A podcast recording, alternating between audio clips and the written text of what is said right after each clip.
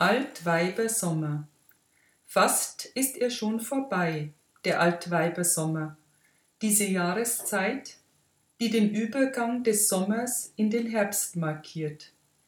Es ist nicht klar, woher dieses ungewöhnliche Wort kommt.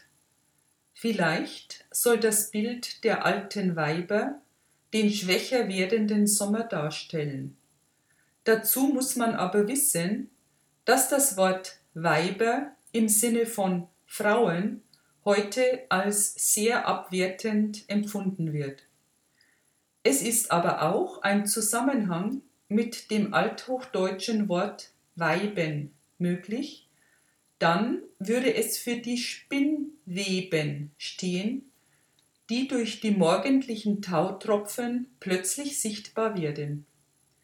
Sei es wie es wolle. Jedenfalls kündigt sich das unaufhaltsame Herannahen des Herbsts an. Man sieht es in der prachtvollen Färbung der Wälder, die in den Farben Gelb, Orange und Rot zu glühen scheinen.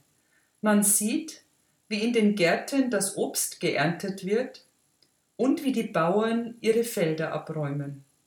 Und man sieht, wie in den Städten die Menschen in den Außenanlagen der Cafés im Freien sitzen und die letzten warmen Sonnenstrahlen genießen, denn der Winter ist nicht mehr fern und er wird lang und dunkel und kalt.